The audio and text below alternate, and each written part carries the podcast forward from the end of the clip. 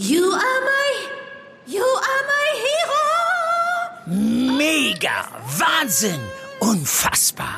Äh, Dieter? Das findest du gut? Nee, nicht die Super Null. Das super Angebot hier ist doch mega. Das neue Google Pixel 6 ab nur einem Euro von Mobilcom Debitel. Mega Deal inklusive Google Bluetooth Kopfhörern. Jetzt sichern auf freenetdigital.de. Deutschland eiert ja seit anderthalb Jahren durch die Corona-Krise. In Wahrheit wollen alle Unternehmen, dass sie eigentlich wissen, wer ist geimpft und wer ist nicht geimpft. Denn dann könnte man die Schutzmaßnahmen viel genauer machen. Aber sie trauen sich das nicht, das offen zu sagen. Geimpft, genesen, getestet. SPD, Grüne und FDP fordern 3G am Arbeitsplatz bundesweit einzuführen. Wir haben Unternehmen in NRW gefragt, was sie davon halten. Außerdem werfen wir einen Blick zurück auf den gestrigen Start in die neue Karnevalssaison. Rheinische Post Aufwacher. News aus NRW und dem Rest der Welt. Mit Paula Rösler, hallo und schön, dass ihr dabei seid. Und vorab habe ich eine kleine Bitte an euch. Nächste Woche geht es bei uns ums Nicht-Binär-Sein. Und wenn ihr mögt, schickt uns doch gerne eure Fragen zu dem Thema. Wir laden Marcel Jana zum Interview ein. Marcel Jana ordnet sich nicht dem männlichen oder weiblichen Geschlecht zu. Schickt eure Fragen für unser Gespräch gerne an aufwacher.rp-online.de. 3G am Arbeitsplatz. Das fordern die Ampelparteien SPD, Grüne und FDP. Das klingt auch erstmal recht einfach, würde nämlich bedeuten, dass Beschäftigte, die weder geimpft noch genesen sind, sich in Zukunft täglich auf Corona testen lassen müssen, wenn sie vor Ort arbeiten wollen oder müssen. In der Praxis gestaltet sich diese Maßnahme aber durchaus kompliziert. Warum? Darüber hat Reinhard Kowalewski, Wirtschaftsredakteur der Rheinischen Post, mit mehreren Unternehmen in NRW gesprochen. Hallo Reinhard. Hallo Paula. Erstmal für alle, die wie ich seit fast zwei Jahren jetzt aus dem Homeoffice arbeiten, welche Corona-Regeln am Arbeitsplatz gelten aktuell in NRW? Also wenn ich ehrlich bin, ganz genau weiß ich das auch nicht, aber ich weiß, wie die Realität ist. Die Unternehmen haben immer noch massenhaft Leute in, im Homeoffice. Die haben Belegungspläne, damit es in den Großraumbüros nicht zu voll ist. Äh, sie haben Abstandsgebote, sie haben Maskengebote in den Kantinen.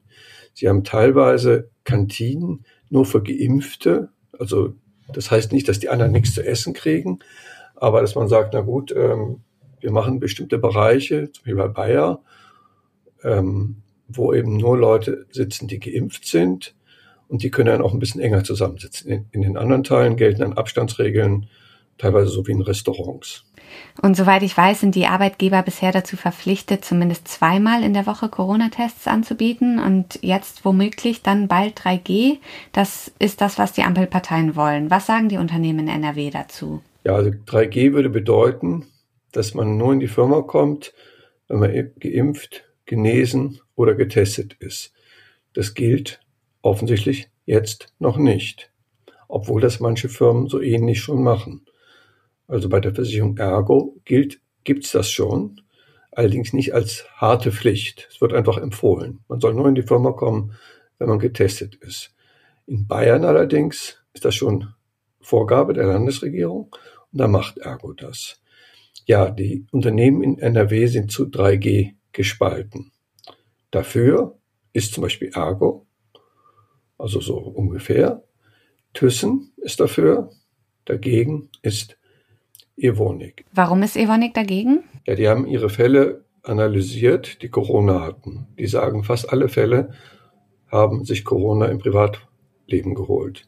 Also sprich, es bringt überhaupt nichts, die Leute alle immer wieder zu testen. Die achten natürlich intern darauf, dass die Leute Abstand halten, aber sie sagen, es, es ist übertrieben, jeden Mitarbeiter jeden Tag zu testen. Wie schätzt du das ein, jetzt angesichts der rasant steigenden Infektionszahlen? Also ich habe für beide Seiten Verständnis. Ich glaube, so in Bürosituationen, wo viele Leute sind, ist es sinnvoll, wenn sich alle testen lassen. Ähm, ThyssenKrupp bietet ja jetzt auch an. Jeder Mitarbeiter kann sich jeden Tag testen lassen und sie bezahlen das auch und sie setzen sogar darauf, dass die Kollegen sich so ein bisschen untereinander drängeln. Sie sagen, wir zählen auf die Solidarität der Mitarbeiter. Was mich allerdings ein bisschen daran stört, ist, es sollen auch alle sich täglich testen, die geimpft sind. Und das finde ich auf eine gewisse Art übertrieben. Also es ist bewiesen, dass Geimpfte sich seltener infizieren und es ist bewiesen, dass Geimpfte die Krankheit weniger schnell wir, verbreiten. Und wenn wir wollen, dass möglichst viele Leute sich impfen lassen, weil das der einzige Ausweg ist aus dieser Corona-Krise, dann müsste es schon einen kleinen Vorteil für die geben, die ähm, geimpft sind. Also ich sage es nur, es ist mein persönliches Bauchgefühl. Also wenn, dann würde ich sagen, die Geimpften sollen sich nur alle zwei Tage testen lassen, aber alle die Ungeimpften, das halte ich für zwingend, dass die jeden Tag geimpft, getestet werden in den Unternehmen. 3G am Arbeitsplatz würde also im Umkehrschluss im Prinzip bedeuten, dass Unternehmen auch den Impfstatus der Mitarbeitenden äh, kontrollieren können. Gibt es da Forderungen seitens der Unternehmen, Auskunft zu erhalten?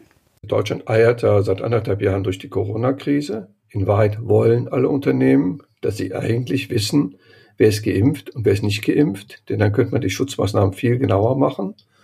Aber sie trauen sich das nicht, das offen zu sagen. Aber immerhin drei sagen gegen uns ganz offen, wir wollen wissen, wer ist geimpft.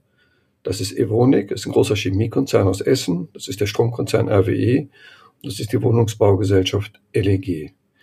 Die sagen einfach, wir wissen, die meisten sind geimpft, einige sind nicht geimpft und wenn wir wissen, wer was ist, dann können wir dann besser ähm, irgendwie die Leute, sagen wir, schützen. Dann können eben die Ungeimpften in einen Raum und die Geimpften in einen anderen Raum.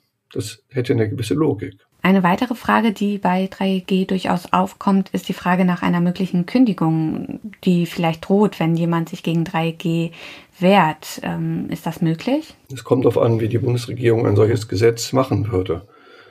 Ich vermute, es würde zuerst einfach bedeuten, dass jemand, der sich nicht testen lässt, in einem solchen Falle eben zu Hause arbeiten muss. Das kann natürlich in bestimmten Bereichen dazu führen, dass die Leute ihre Arbeit nicht mehr machen können. Und dann muss man sie entlassen. Rein praktisch. Wir wissen, dass wir in Deutschland leben und nicht in Italien oder Frankreich, wo es solche Regeln schon gibt. In Italien gibt es die Regel, ähm, dass du in bestimmten Arbeitsplätzen keinen Lohn mehr kriegst, wenn du dich nicht impfen lässt. Darum ist die Impfquote dort auch sehr viel höher und auch darum wird Italien wahrscheinlich den Corona-Winter diesen Jahres deutlich besser überstehen als Deutschland. Aber ich bin mir an sich relativ sicher, sowas wird in Deutschland nicht kommen. Das wäre möglicherweise auch verfassungswidrig. Wie schätzt du eine mögliche bundesweite 3G-Regelung ein? Lässt sich das überhaupt vom Staat kontrollieren? Ja, natürlich. Also wenn der Staat sagt, die Unternehmen haben das zu machen und wer es nicht macht, zahlt 50.000 Euro Geldbuße, dann werden sie sich schon dran halten. Was natürlich nicht bedeutet, dass jetzt wirklich in jedem Einzelfall alles kontrolliert wird. Die andere Frage ist, ob das wirklich wünschenswert ist. Also die Wirtschaft wehrt sich da teilweise stark gegen, gerade die kleineren Firmen, weil die haben natürlich keine Lust, jeden Morgen erstmal 30 Minuten bei allen Leuten ähm, entweder einen Impfausweis zu kontrollieren oder den ähm, getesteten Status zu kontrollieren. Da muss man aber sehen, was ist das wahre Ziel der Politik? Das Ziel der Politik ist, dass sie an sich die Leute ein bisschen mürbe machen will. Also die wollen eben, dass die Leute keine Lust mehr haben, sich jeden Morgen testen zu lassen, wenn sie ins Büro kommen und sich lieber, lieber impfen lassen. Das wäre auch wissenschaftlich gesehen vernünftiger, aber es ist eben politisch schwierig, das durchzusetzen. Und noch einmal grundsätzlich, macht 3G am Arbeitsplatz deiner Meinung nach Sinn? Man kann das machen als einen der vielen, vielen Schritte, um irgendwie mit dieser Corona-Krise klarzukommen. Aber man muss auch ehrlich sagen, in Wahrheit will die Politik, dass sich einfach viel mehr Leute impfen lassen. Und man kommt immer ins Überlegen, ist das so schlau? Also den ganzen Sommer über haben die ganzen Gaststätten offen gehabt, die Restaurants, es gab eine Impfkampagne, die war aber auch nur halbherzig. Man fragt sich dann einfach, hätte man das Impfen nicht doch stärker betonen müssen? Also hätte man vielleicht sagen müssen, jeder junge Mensch, der sich impfen lässt, es sind ja viele junge Leute, die nicht geimpft sind, viele Studenten, viele Auszubildende, jeder kriegt 200 Euro oder 500 Euro. Und dass man irgendwie sich dieses Theater jetzt erspart, dass man hier die gesamte Bevölkerung sagen wir, ähm, testet, testet, testet, anstatt konsequenter, noch konsequenter das Impfen voranzutreiben. Die Politik eiert rum in Sachen 3G am Arbeitsplatz, sagt Reinhard Kowalewski aus der Wirtschaftsredaktion. Derweil haben manche Unternehmen 3G schon auf eigene Faust eingeführt. Danke, Reinhard, für die Infos. Danke, Paula. Clowns, Hasen, Bienen, Schlümpfe, Einhörner, Funke-Mariechen, die Hecken sind in die neue Karnevalssession gestartet. Vielleicht wart ihr auch selbst unterwegs oder habt Bilder von Freunden und Bekannten auf Instagram, Twitter, Facebook oder TikTok gesehen. Unsere Reporter, die waren unterwegs. Arne Lieb äh, kann uns einen Eindruck aus Düsseldorf liefern. Hi Arne. Hallo. Wie war die Stimmung? Hm, es war bunt und kostümiert, aber doch noch ziemlich verhalten, fand ich. Also in Düsseldorf ist ja wie üblich um 11.11 Uhr .11 vor dem Düsseldorfer Rathaus die Karnevalssession durch das Hoppeditz Erwachen begonnen worden. Und es waren ein paar tausend Menschen da, deutlich weniger als früher vor Corona. Und äh, naja, es war so einerseits der ganze Ablauf wie gewohnt, aber man spürte doch die Verunsicherung angesichts der ja, Rekordzahl von Corona-Neuinfektionen, die wir leider gestern auch vermelden mussten. Gefeiert wurde dieses Jahr unter verschärften Bedingungen. Wer auf den Marktplatz wollte, der musste einen 2G-Nachweis vorzeigen. Wie streng wurde das denn kontrolliert? Es wurde nur da kontrolliert, wo es eine wirkliche Veranstaltung war. Also unsere Düsseldorfer Karnevalisten, das Karnevalskomitee heißt das ja, deren Dachorganisation, die haben für alle ihre Veranstaltungen schon vor Monaten dieses 2G festgelegt. Und dazu zählte eben auch diese Zusammenkunft vor dem Rathaus. Und da, dazu wurde der Rathausvorplatz abgesperrt. Und da gab es dann eben so drei Einlasskontrollen. Und da wurde, wie man das so kennt, der Impf- oder Genesen-Nachweis kontrolliert zusammen mit dem Personalausweis. Und das wurde auch ähm, ziemlich konsequent getan, soweit ich das mitbekommen habe. Für den Rest der Altstadt galt das natürlich nicht. Und auch Teile dieses Marktplatzes waren gar nicht abgesperrt, also da standen auch hunderte Leute jenseits dieses Zauns und haben zugeguckt geguckt. Und ähm, ja, man kann so ein Event, was im öffentlichen Raum ist, halt auch nur begrenzt schützen, muss man sagen. Der SPD-Politiker Karl Lauterbach hat vorab gewarnt, dass Karneval nicht zum Superspreader-Event wird. Äh, der Satiriker Jan Böhmermann hat gestern außerdem getweetet, heute sexy Krankenschwester, Weihnachten sexy Intubierte. Wie hast du den Tag vor diesem Hintergrund empfunden? Ja, diese Debatte wird natürlich in der Stadt auch geführt. Also gut, am Karneval rüttelt jetzt hier nicht direkt jemand, aber es, die, die Sorgen wurden doch auch in den letzten Tagen ja auch stärker. Auch der Oberbürgermeister musste sich immer wieder äußern. Ähm, er hat immer gesagt, er glaubt an dieses Konzept. Die Kölner sind ja erst im letzten Moment auf 2G umgeschwenkt. Die Düsseldorfer waren da in der Planung schon vorsichtiger. Mm, aber man weiß eben nicht, ob das jetzt ausreicht. Und spätestens später am Tag ähm, ist es ja dann ein ziemlicher Flickteppich gewesen. Also die Karnevalisten haben hier in der Altstadt weiter gefeiert. Und da ist es so, manche Kneipen machen eben 2G, genau wie auf dem Marktplatz galt. Andere machen noch 3G. Das ist ja gesetzlich auch noch zulässig. Also lassen auch noch Getestete rein. Und wer hier mit einer Dose Bier irgendwo gesessen hat, konnte sowieso machen, was er wollte. Ne? Also die Frage, wie kann man solche Events überhaupt äh, kontrollieren, die wird sich sicherlich jetzt die ganze Zeit weiterstellen. Was man sagen muss, wenn man sich die Bilder anguckt, die Jan Böhmermann da auch verbreitet hat aus Köln, äh, wo wirklich ganze Straßen dicht an dicht äh, gefüllt waren. Das haben wir in Düsseldorf nie am 11.11. .11. Also der 11.11. .11. ist hier kein so großer Straßenkarnevalstag wie jetzt zum Beispiel Altweiber. Insofern war das gestern alles noch in Maßen, fand ich. Aber klar, die Debatte stellt sich und ich war ja jetzt selbst mittendrin, wenn man jetzt gerade hier ähm, anderthalb Jahre Corona hinter sich hat, ist es schon ein komisches Gefühl, wenn plötzlich wieder alle ohne Maske da schunkeln und singen und äh, bützen, auch wenn das noch nicht so viel wie früher war. Aber es ist schon äh, ja, eine ziemlich spezielle Geschichte gerade. Ne? Um noch einmal den direkten Vergleich zu ziehen. In Köln hatte die Stadt ab dem Nachmittag die Karnevalisten dazu aufgefordert, nicht mehr das Zülpicher Viertel anzusteuern, weil es dort eben schon so voll war. Der Blick nach Düsseldorf, inwiefern wurde sich da an die Abstandsgebote und Maskenpflicht gehalten? Also wie gesagt, die Bilder aus Köln, das ist hier nicht so gewesen, definitiv. Aber die Leute, die sich das Feiern nicht haben nehmen lassen, man muss eben sagen, es waren weniger als sonst, äh, die wollten auch richtig feiern und die wollten auch äh, richtig Spaß haben. Und da hatte ich den Eindruck, auch in zunehmender Zeit, da fielen jetzt auch die Hemmungen. Da hatte ich nicht das Gefühl, dass die Leute sich jetzt vorgenommen haben, Karneval zu feiern und dann auf zwei Meter Abstand zu bleiben. Also da wurde richtig ohne Maske normal jetzt auch gefeiert, würde ich sagen. Aber wie gesagt, das ist alles äh, von der Dimension her nicht vergleichbar mit Köln. Ich glaube, jetzt hier in Düsseldorf wird es spannend. Nächste Woche, da starten ja unsere Weihnachtsmärkte. Äh, das wird das nächste Mal sein, wenn hier richtig Horden von Menschen zusammenkommen. Und auch da gibt es jetzt schon eine Diskussion. Da soll bis jetzt nur die 3G-Regel gelten. Und ich denke mal, wenn sich die Zahlen jetzt Tag für Tag so zuspitze, wie das jetzt in den letzten Tagen der Fall war, werden wir auch in Düsseldorf nochmal eine richtige Diskussion kriegen.